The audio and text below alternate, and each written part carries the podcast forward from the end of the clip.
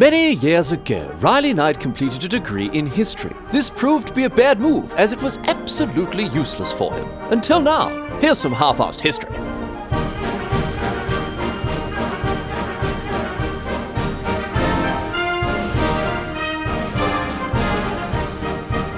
What's going on, mate? Great to have you along for some more half-assed history. This week on the agenda, be having a chat about yet more of the weirdest deaths in history. We're going back to the buffet for a fourth helping, the greedy little piggies that we are. Uh, we've already talked about 30 of the weirdest deaths from throughout history in previous episodes 126, 174, 241, get across them.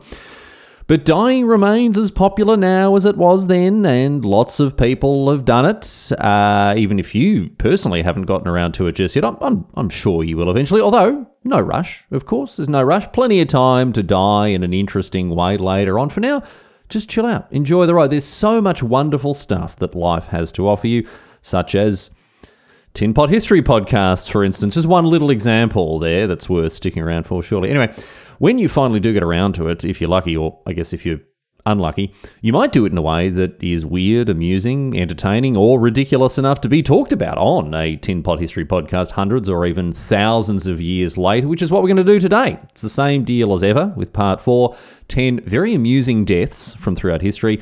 We've got people dying in weightlifting accidents, uh, getting killed by turnips, and best of all, of course, dying on the toilet. Everyone's favourite.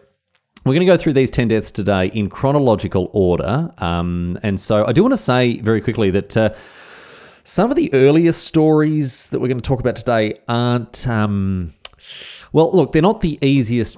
They're not the easiest things to verify. So, for the first two or three of these deaths, understand there there might have been a bit ex- a bit of exaggeration involved as these tales were passed down through the centuries. We're not on the rock solid historical footing that I prefer to be with some of these stories. But look, bugger it, they're good yarns, so whatever. Let's get stuck in here. Let's get stuck in with the latest installment of a half-ass history favourite here. History's Weirdest Deaths, part four. Let's get into it. We're going all the way back here. We're going all the way back to the year 581 BCE for our first unusual death today all the way back to ancient China. And the poor bloke in question for this story is a duke. His name is Duke Jing of Jin. He was the ruler of the state of Jin. Uh, one of the major powers during the time in ancient Chinese history known as the Spring and Autumn period.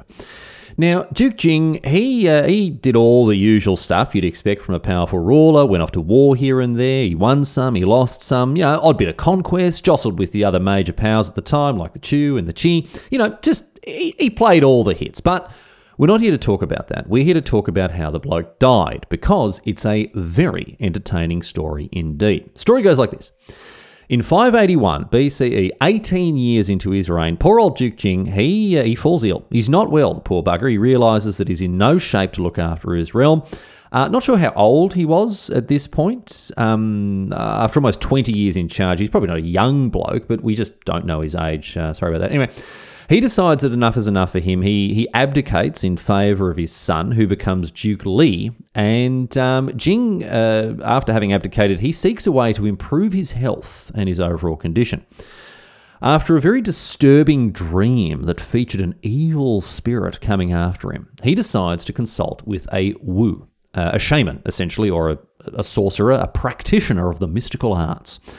Now, this Wu, after Jing comes to him, he, uh, he makes a prophecy. And I'll tell you, this is not a good one. He prophesies that Jing will not live to eat the next harvest's wheat. And this is bad bloody news for our mate Jing because the harvest is due to come in a pretty bloody soon. So Jing, he's having a bloody terrible time. He's he's scared half to death, to be honest. He's having more awful dreams about his condition, and in an effort to try to cure himself, he calls in the best doctors that he can find to try to come and treat him, including pinching a doctor from his old enemy, the Qi. Now, this Qi doctor, he did not have good news for Jing at all. After examining Jing, the doctor told him that the disease that he had had reached the Gaohuang, the region between the heart and the diaphragm, and that there was nothing that could be done. Jing's proverbial goose was cooked. And hell of a thing to hear from the doctor. Bloody bugger bum, says Jing. I'm not happy with that. But he thanked the doctor for his assessment, paid him, and sent him, sent him on his way. But here's the thing he doesn't die. Even as the harvest is being brought in, Jing is still uh, not not I was going to say fit as a fiddle, definitely not fit as a fiddle, but maybe fit as a viola.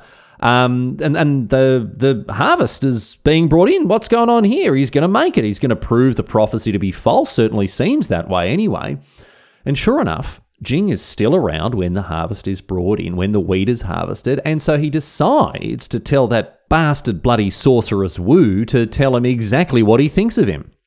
He orders the wheat uh, that was harvested to be cooked into a great big meal, and he summons the Wu to him and he shows him all this food. He says, See, you prick, look at all this food, freshly made from this year's wheat it is.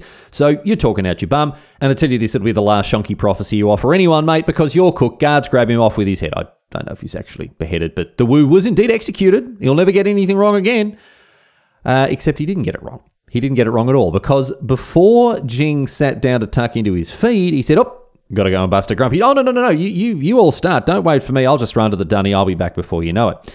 He heads off to the bog. He uh, drops his strides and falls in. You know, as you do, just falls straight into the privy, falls down into the into the disgusting pit below, and of course he dies. So the Wu got it right after all. Jing never tasted the wheat from the harvest and died in an extremely unpleasant but also extremely funny way.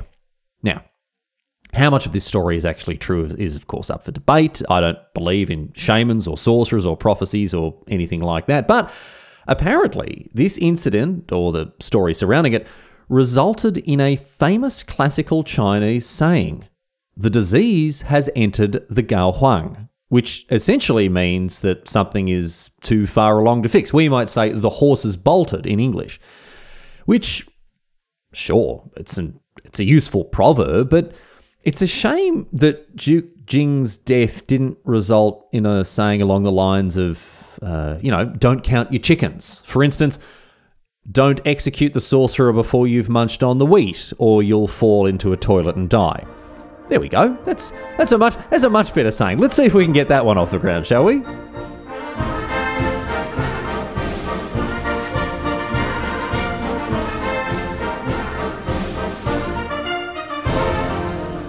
We stay in ancient China for our next weird death, but uh, jump ahead a few a few hundred years to the year 307 BCE, the year that the young King Wu of Qin met his end. By now, we're in the Warring States period, and that is exactly what Wu's doing. He's fighting off the Han. Despite taking the throne at the age of 18, this bloke was going around feeding them the left and the right. He's getting stuck in, and he does a very good job of it too. He's giving the Han a proper hiding. He's driving them back, seizing key roads and cities. And it was in one of these cities that he seized that he met his end, in the Zhou capital of Luoyang. King Wu was a great big burly bloke, strong as an ox, huge, big, rippling muscles, absolute hunk he was. He loved to wrestle, he loved to test and show off his strength, especially by lifting things to the wonderment of onlookers. And this is what he did, or at least it's what he tried to do in the Luoyang Palace. Uh, the young king was as keen as ever to put his rig to work and impress the court. And this, unfortunately, was what brought about his untimely death when he was either challenged or encouraged to lift an enormous heavy bronze pot by another strongman, a bloke whose name was Meng Yue. Some accounts tell us that these two had a friendly relationship, others tell us that there was a degree of rivalry between them. I'm not sure what the exact truth was. In one account, Meng Yue lifted the cauldron without any problems before challenging the king to do the same, while in another, Meng Yue was more like a hype man for the king, telling him, oh, go on, your majesty, mate, you can do it, lift it up, off you go. Uh, but whatever the case, King Wu, he hefted this enormous pot aloft, muscles straining, his body barely keeping it together as he lifted this colossally heavy weight. Well, uh, actually, no, not even barely keeping it together. His body didn't keep it together at all because uh, brace yourself for this one. Oh boy! Uh, as he uh, as he attempted to lift this uh, this enormous cauldron, his shin bones snapped and splintered under the weight of it. And this is why you don't skip leg day. His legs buckled and snapped like twigs. The poor young bloke is in agony. He drops the cauldron, and that's that for his career as a weightlifter and also his career as a king and as an anything, because later that night, Blood started coming out of his eyes, and it wasn't long before he was stone cold dead, killed by the weight of a bronze cauldron at just 21. And I think it's fair to say, the weight of his own ego as well.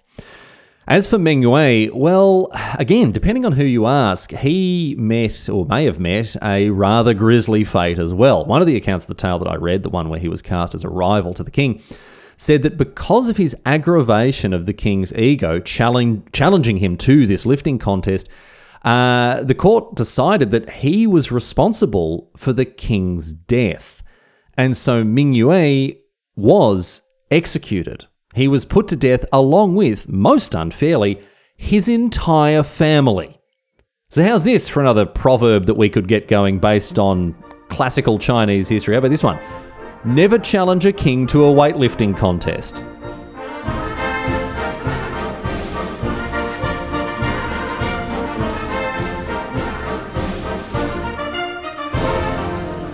From ancient China to ancient Rome now for our next death, the death of Emperor Valerian in the 260s CE.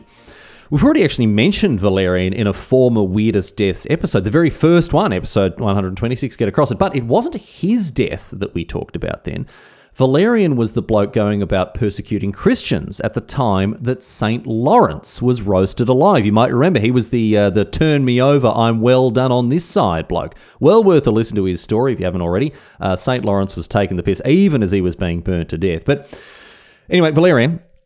Valerian, uh, he also had a weird and gruesome death too. Um, after spending his career as emperor going about getting after the Christians, suppressing rebellions, undertaking legal and financial reforms, and most notably, fighting the Persians, he became the first ever Roman emperor to be taken prisoner in the year 260 when he was captured by the Persians during the Battle of Edessa.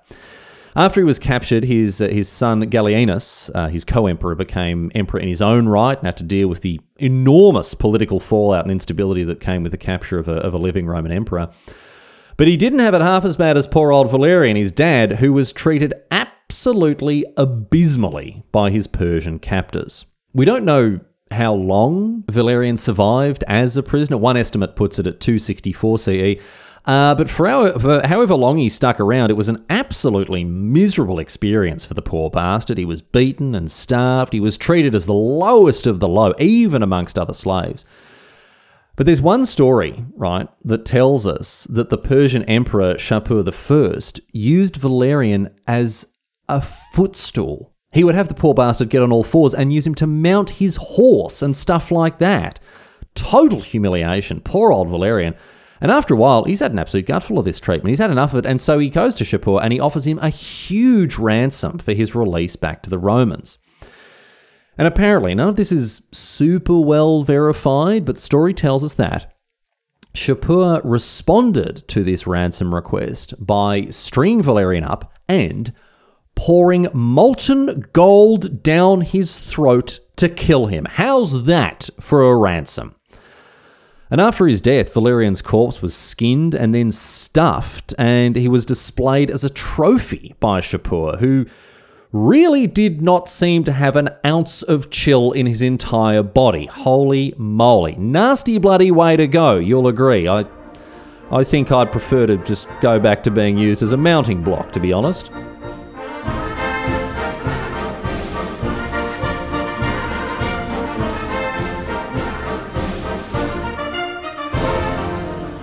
The French Duke Godfrey IV of Lower Lorraine, often referred to as Godfrey the Hunchback, had his rule cut short in 1076 by, so the story goes, a deadly trip to the dunny.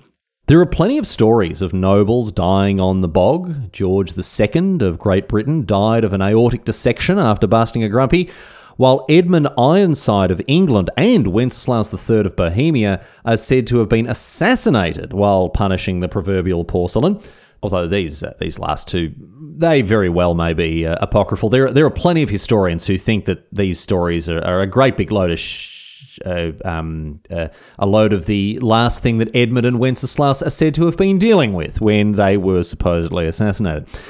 But Godfrey IV's story is much more reliably sourced, and while historians argue over the where he was killed in broad terms, was it Utrecht, was it Antwerp, was it Vlaardingen, um, in specific terms, uh, everyone agrees. Everyone agrees on where he was killed on the old Thunderbox, mate. Godfrey was the husband of Matilda of Tuscany, one of the most important figures in Italian medieval history, although the two of them didn't get on all that well.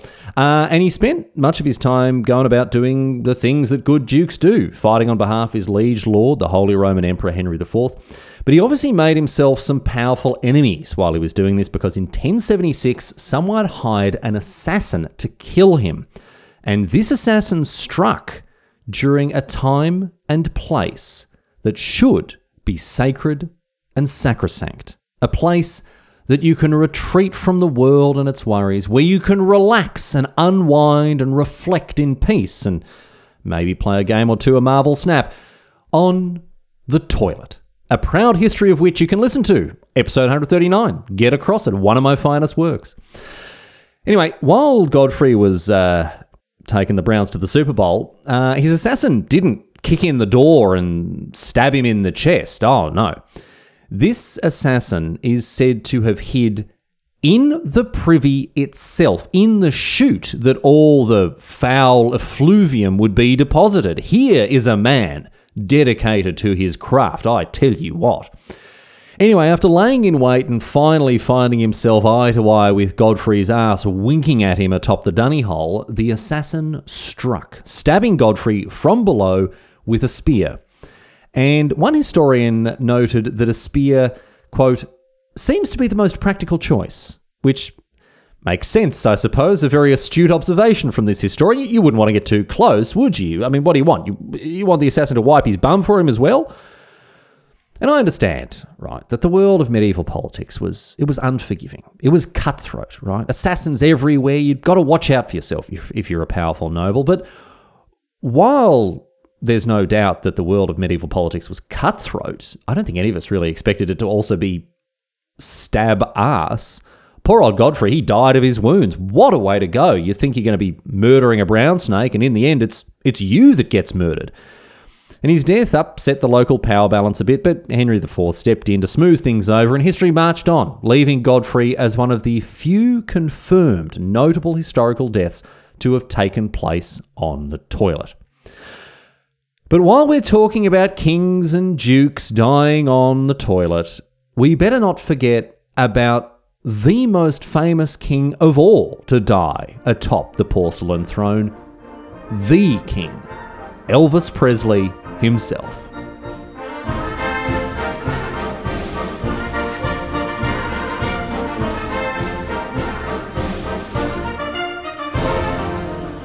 You might remember in a previous Weirdest Deaths episode, uh, part two, episode 174, Get Across It, we talked about the French playwright Moliere, who died after collapsing and hemorrhaging multiple times while performing a play. Well, the Baroque composer Jean Baptiste Lully also died due to his unflinching dedication to performance, and what's more, these two were actually very good mates. Lully and Moliere worked on ballets together, and Lully was very famous in his own right for his many operas, as well as for being a talented dancer. Born in Italy in 1632, Lully moved to France around 1646, and his musical talent ended up catching the eye of the young King Louis XIV, who would go on to be known as the immensely powerful Sun King. Lully rose through the royal court and did very well for himself under Louis's patronage, writing all sorts of music from dances to marches to ballets to operas, and was inventive and innovative with his musical form. He also loved to put on a show for everyone. His ballets, in particular, were real spectacles, and people flocked to see them performed in all their lavish glory. Eventually, and sadly, um, he did lose the favour of Louis XIV when it emerged that Lully may have uh, enjoyed the intimate company of other gentlemen, something that the French king took an unfortunately dim view of. But nonetheless, Lully put on a special performance of his famous work Te Deum to celebrate the king recovering from surgery, but this performance ended up being the death of him. While he was up on stage, conducting the orchestra with passion and fervour, using a great big stick that he banged on the floor rather than the little baton that you see conductors use today, Lully accidentally banged his own foot rather than the floor so hard that he ended up injuring himself. And the injury ended up being bad enough for gangrene to set into the wound, meaning that the leg needed to be amputated. But remember before how I said that Lully was a talented dancer? He refused to let the doctors take his leg off because he didn't want to be prevented from dancing. And I, uh, I, I suppose he got his wish because he was able to dance on that leg until the day that he died, which was not very long after the gangrene set in, you won't be surprised to learn. So Moliere hemorrhaged on stage and died, and Lully, his mate, injured his own foot so badly while performing that it killed him. Bloody hell, these Baroque artists went hard.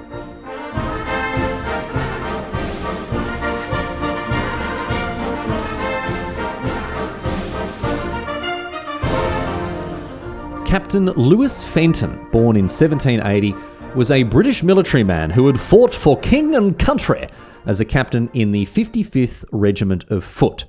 I don't know exactly which campaigns he was involved with in the regiment, but between 1800 and 1820 it was deployed everywhere from the West Indies to the Netherlands to South Africa. So Fenton was probably a very well travelled bloke by the time he retired from military service. And look, soldiering is a dangerous job. It seems that once he retired from his time as a soldier, Fenton led a much quieter lifestyle. He settled down in Huddersfield in northern England. He was elected to Parliament as a Whig MP, and he took pleasure in a rather more pastoral lifestyle. Outside his country home, he kept cattle and grew vegetables, which sounds idyllic after all that time as a soldier, and you would think that the most dangerous part of his life was well and truly behind him. After all, being a soldier in the military has to be more dangerous, surely, than living in a nice country manor and growing turnips. Well, no, not in Captain Fenton's case, as this tragic article from the Preston Chronicle in 1833 tells us. On Wednesday, November the 27th, the town of Huddersfield was thrown into the greatest consternation in consequence of a report that Captain Fenton, MP for that borough, had fallen out of an upper window in his house and been so dreadfully injured as not to be likely to recover. The excitement was much increased by vague rumours being circulated as to the cause of the lamented gentleman's melancholy death. Mary Stead, the housemaid of Captain Fenton, said that she went upstairs into the garret and found it in the same state as usual, but the window, which opened at the top, was wide open. There was a little chair under the window, which was always placed there. He often went into the garret to see if the cows were right. He had not been well lately. Mr. William Wilkes, surgeon of Huddersfield, examined him and found a wound about three inches in length on the prominent part of the forehead, just above the right eye. On further examination, he found an extensive fracture of the skull, a portion of the brain protruded, which he removed. The captain could speak, Wilkes asked him some questions, which he answered in a very incoherent manner. On his asking him how he was, he shook hands with him most cordially. Wilkes knew of nothing which could cause excitement. When he last saw the deceased, he was in excellent spirits. Wilkes produced some notes in the handwriting of Mr. Fenton for a speech which he was to have made at a meeting of Mr. Wilberforce's friends, which had been written by Mr. Fenton as late as nine o'clock on Tuesday, which proved him to be of sound mind. Mr. Wilkes, after he had given his evidence, mentioned some conversation which he had had with Mrs. Fenton, in which she had stated that her husband was in the habit of going to the garret, whence it was supposed that he had fallen, for the purpose of looking out the window into a piece of ground where some turnips were growing to see that none of his cows were trespassing in it. So, how about that? Poor old Fenton fell out of his window and died while checking on his turnips, making sure the cows weren't getting into them, the poor bugger. After a long career as a soldier, the thing that brought him undone was turnips. And that, you would think, must be the only example of a British Member of Parliament coming to an untimely end because of turnips. How many parliamentarians, after all, could possibly have died turnip related deaths? Surely Captain Fenton is the only unfortunate example of this? Nope. Sir William Payne Gallwey, the member for Thirsk, proudly served his constituency for almost three decades between 1851 and 1880. He retired that year in 1880. The bloke's in his 70s. I mean, fair enough. He's, uh, he's, he's, he's done his bit. And so he gave his life over to more recreational pursuits, as befitted a country gentleman. For instance, he'd go out shooting. After all, someone's got to teach these blasted pheasants and ducks a lesson, put them in their place, what, what? However, his career as a huntsman was cut short one day in 1881. And you're thinking, oh, oh dear, what manner of fearsome beast did he encounter? Was he torn to piece by a wild animal? Did a particularly aggressive goose savagely maul him to death? No, no. According to a news report in the Northern Echo, while Gallwey was out shooting in the parish of Bagby in crossing a turnip field, fell with his body onto a turnip sustaining severe internal injuries. Gallwey tripped over and landed on a turnip, which busted him up so badly that he died. Even being armed with a shotgun didn't help. So much for all the people going around saying that a good guy with a gun is the only way to stop a bad turnip without a gun. In fairness, look, the bloke was 73 or 74. He was an old fellow. He wasn't in peak physical condition. So a fall like this, it can be devastating for people at that age. But all the same, what a way to go, falling on a turnip. You, look, you can spin it for sure. You can spin it.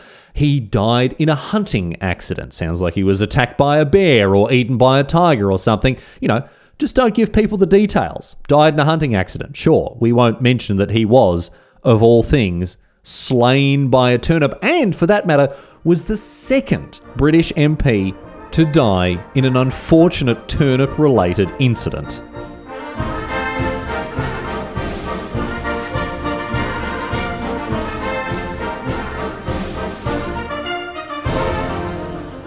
These days, well over a million people are killed on the road every single year. Cars are very bloody dangerous things, and unfortunately, people seem all too ready to forget that. But then again, with about a billion and a half vehicles driving on the world's roadways, I guess it's it's unsurprising that there are going to be so many accidents and deaths. There are just too many cars for us to avoid it today. But this fact makes the death of Mary Ward all the more tragic because she was killed by a car in 1869, the first person in history to die this way. Ward, who was born in 1827 as Mary King, was Irish. She was a scientist and a bloody good one too. She was into all sorts of stuff, principally optics, astronomy, uh, also entomology. Uh, she was involved in the construction of what was at the time the world's largest reflecting telescope, the so called Leviathan of Parsonstown. Her sketches as the telescope was being built helped to restore it years later after her death. Um, her cousin, the science William Parsons, was principally responsible for the telescope, and he aided Ward in exploring her interest in science by connecting her with other scientists that he knew and worked with. Um, and it wasn't just telescopes that she was into either. She wasn't just examining the heavens. Ward also made extensive use of magnifying glasses and microscopes to aid her in her study of smaller things, things like insects. In fact, she was so skilled with microscopes and preparing specimens for microscopic examination that other scientists would commission her to aid them with their own work with microscopes. Now, of course, as a woman in science, she had a very rough time of it, and she was turned away from universities and scientific societies despite her immense skill and knowledge. Uh, although she did manage to get herself on the mailing list for the Royal Astronomical Society, one of only three women to do so at the time. And one of the other women was Queen Victoria, so I don't even really know if that counts. Um, she wrote a bunch of books too, most of them centered on microscopes and the worlds that they revealed, and she had to publish them herself because, once again, as a woman, publishing houses weren't interested in her work, which is a terrible bloody shame. Think of how many Brilliant minds have been shunned and ignored over the millennia. Think of all the insights and the knowledge that we've missed out on because, because of the terrible discrimination that women used to face at the hands of men, and of course still do to this very day, especially in fields like science. Anyway, Ward's death is a tragic one, of course, but uh, also one that stands out as extremely unusual for the time period in which she lived. The sons of her cousin, William Parsons, he of the Leviathan of Parsonstown, they built a steam powered car, something that never really caught on, to be honest. Steam powered cars weren't very efficient, they weren't very fast, and they were also extremely heavy, so heavy that they destroyed the roads they drove on. Uh, but one day, right, um, the young Parsons boys took Ward and her husband along for a ride in their new invention, and while driving around a corner, poor old Ward was thrown out of the car itself. She fell out of the car and landed under its wheels. And as I mentioned before, steam powered cars are heavy. She was crushed to death instantly, the poor woman. At least it was a quick death, I suppose. And because of this tragic accident, she became the first person in history ever to be killed in a motor vehicle accident. Today, fatal car crashes are far too common to be considered unusual, which is a, a damning fact in and of itself. But back in 1869, they were unheard of. So even if Mary Ward's death wasn't all that weird by today's standards, as the first person to ever have been killed by a car, Ward's death was, at the time, not just weird or unusual, but completely unique.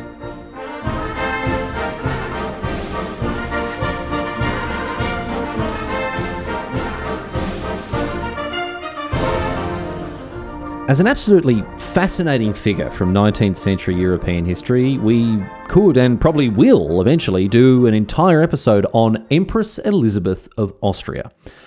Elizabeth, or Sisi as she was nicknamed, married Austrian Emperor Franz Josef I at the age of just 16, and she had a long and complicated and, and very unconventional career as empress.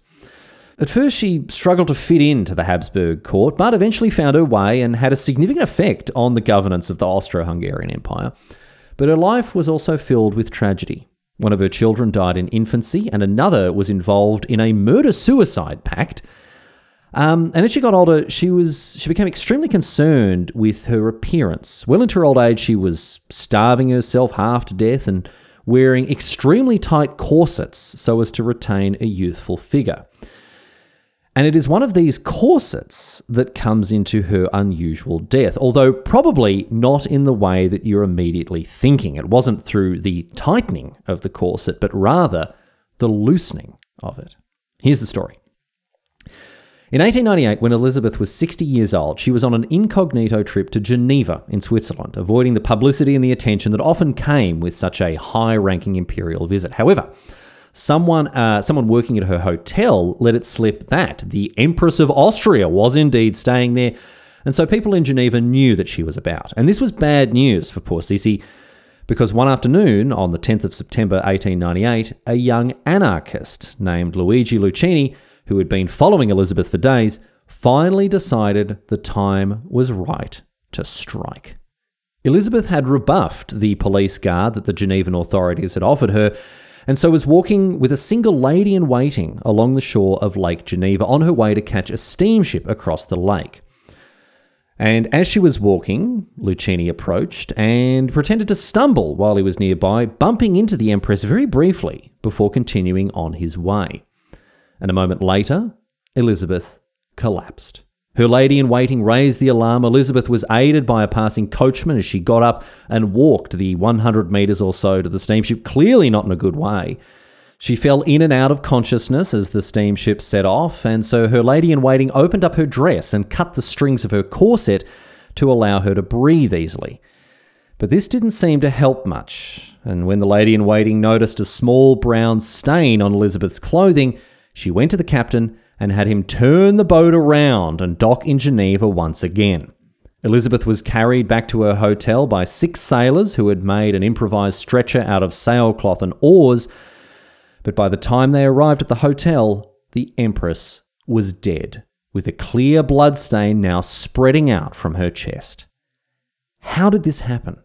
Well, it was, as you've probably already figured out, the anarchist Lucheni. When he stumbled into her, he actually stabbed her. He stabbed her in the heart. He used a thin, tiny, razor sharp blade that he had made himself, 10 centimeters long, more or less a large needle. This blade had stabbed into Elizabeth's chest through a rib, a lung, and then into her heart itself. But you're thinking, well, hang on, hang on one second. If that's the case, how the hell did she manage to walk a hundred meters to the boat? How did she not die instantly, bleeding out on the shore of the lake? Well, of course, it was because of her extremely tight corset. It served to compress the wound to the point that the internal bleeding was slowed to a tiny trickle. Her heart kept beating, and despite what should have been a terrible wound, she didn't die immediately. But then, of course, she was taken aboard the steamship and her corset was loosened, and that was that. She began to hemorrhage internally, and she was dead minutes later. It wouldn't have mattered had the corset not been loosened. This wound was almost certainly a fatal one, but it is interesting that despite suffering what should have been an instantly fatal wound, poor old Empress Elizabeth's habit of wearing tight corsets actually kept her alive for a little longer than she would have lived otherwise.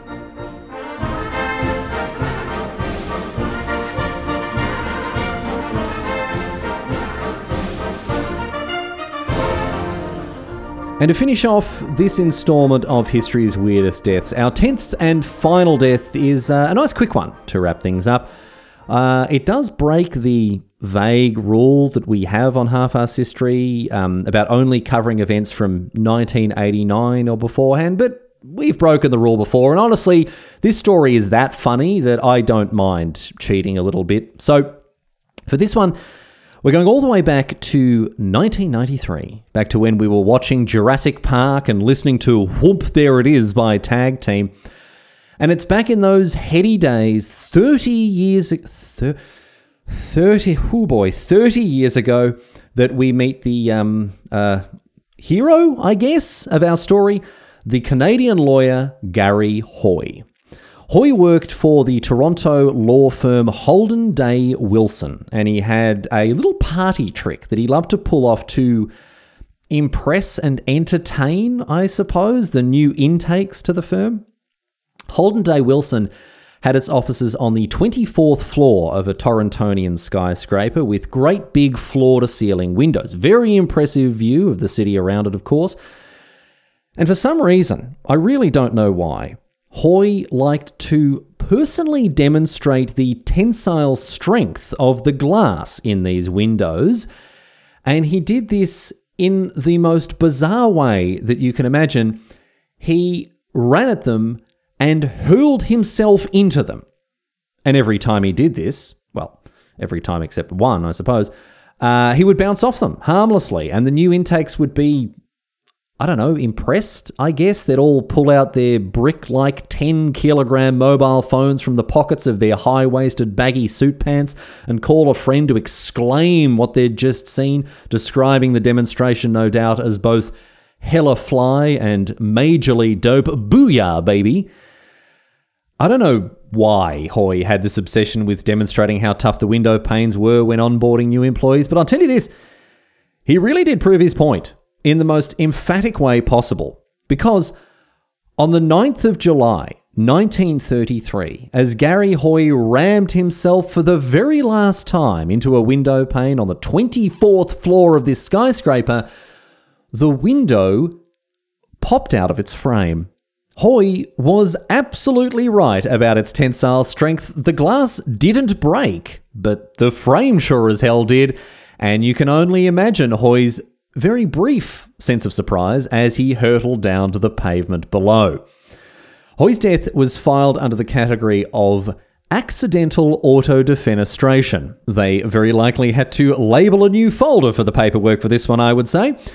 Holden Day Wilson, in the wake of Hoy's death, were overflowing with tributes for this poor bloke, describing him as one of the best and brightest, which uh, Hmm, I would, uh, I would personally call into question, given some of his behaviours while at the company. But then again, the firm did shut down three years later, so maybe he, maybe he really was essential. Fair enough, really. After all, if there's one way to accurately describe Garry Hoy, it certainly would be as a high flying lawyer.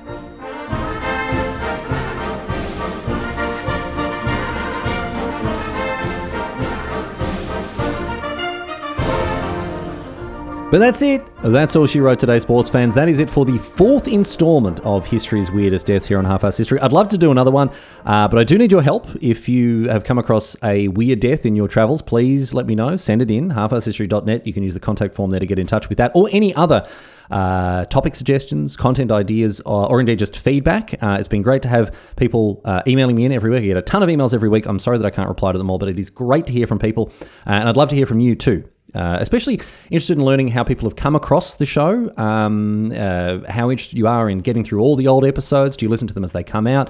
Any data you can give me on how I can make this show better uh, would is, is, is greatly appreciated. Um, because uh, look, I, want this show to stick around for a long time, and I want it to be the best show that it can be. So if you've got ideas or feedback or anything at all that uh, you think I should know, please do get in touch.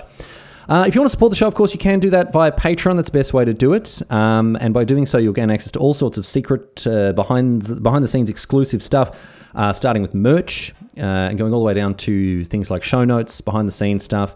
And if you uh, if you fancy getting your hands on some official Half-Arsed History merch, uh, then you can do that as well. Just follow the link on the website halfarsedhistory.net. That'll take you through to the TeePublic website. And if you're interested in making some unofficial merch, well, just go and buy a blank T-shirt and a sharpie and write half-arsed history on it. I I don't mind you going around in bootleg half-arsed history gear because it'll help you tell your friends, tell your enemies, and tell people about whom you, you largely feel ambivalent as they go around and ask why you've scrawled the name of a tin pot history podcast across a blank t-shirt. You can tell them well halfarsedhistory.net get across it. All the uh, all the episodes uh, the best episodes to start with are in the podcast description. You love to see it. Anyway I'm uh, going to close things out, of course, with a, with a question posed on Reddit. Uh, this one is for all the fans of herbal supplements out there. It comes to us from Word713, and it's about, uh, it's about the Roman Emperor we talked about today.